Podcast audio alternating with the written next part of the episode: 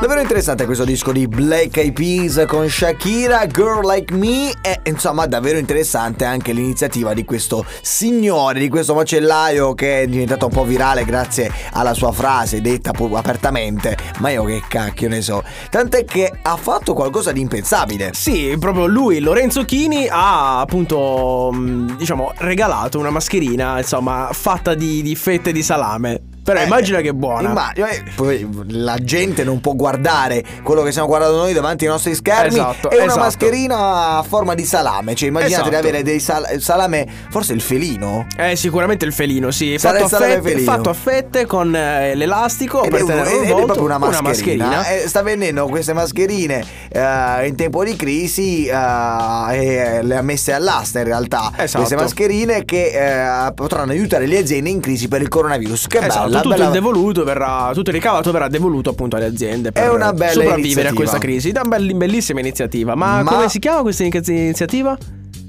Ma io che cacchio ne so, scusa. lo sapevo, lo sapevo. No, vabbè, volevo in Russia, volevo in Russia velocemente, velocemente arriviamo, scendiamo, atterriamo in Russia e ci siamo, ci siamo perché parliamo di un uomo che eh, ha un leggero fastidio. È un leggero fastidio al naso che, beh, più leggero, più che leggero non è leggero perché è durato 53 anni, pensate un po'. 53 anni? Cosa succede? Vive per 53 anni con una monetina nel naso. Come? Te lo saresti mai immaginato? No. Ecco, neanch'io, però è successo perché l'uomo si era dimenticato di quando da piccolo si incastrò una monetina nel naso ritrovata grazie a una radiografia. Immagina, eh, sì, immagina, no, sì. immagina proprio il dottore, no?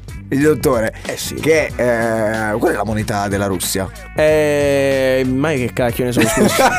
questa è giustissima questa cosa. Comunque, effettivamente la moneta, facciamo finta che eh, ci sia l'euro, così ci sbrighiamo prima. Immagina, immagina eh, quando è andato a fare la lastra, la lastra, non so, la radiografia al naso e hanno trovato questa monetina e magari una 50 centesimi nel naso. Esatto. Comunque la moneta è il rublo, è il rublo per chi ci sta ascoltando. Il rublo russo. È da guardare L'ho cercato adesso proprio perché non ricordo. Bravissimo. Comunque lui, esatto, aveva dei fastidi, quindi insomma ha fatto questa radiografia per poi scoprire che c'era questa monetina che ormai si era pietrificata nel naso. Pensate un Immagino una monetina pietrificata nel naso, qualcosa di davvero assurdo. Sicuramente. Giuseppe, immagina tipo, no, che andiamo mm, da qualche parte, ti mancano dei soldi di come ti comporti. Eh beh, io non lo so, io non lo so. Sicuramente metto mano in tasca, vedo se c'è nel portafoglio. Io, io in realtà ho un po', un po sete, eh, devo prendere una bottiglietta d'acqua. Beh, scendiamo Solo giù. che costa 50 centesimi, io ne ho 40. 40 hai, centesimi. Hai per caso 10 centesimi? Aspetta che controllo subito.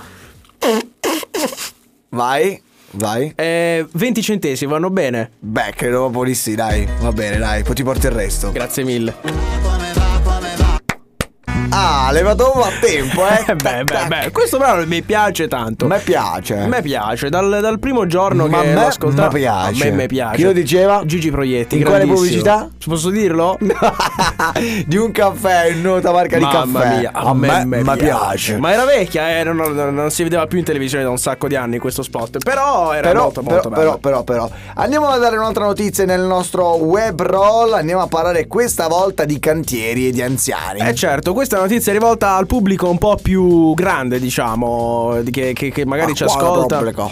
A quello un po' più anziano. Quali più anziani? È quello più anziano. Beh, perché cosa succede? Siamo a pescare una notizia che arriva dall'Italia questa volta. Quando l'ho costruito, ho lavorato anch'io. Anch'io lavoravo.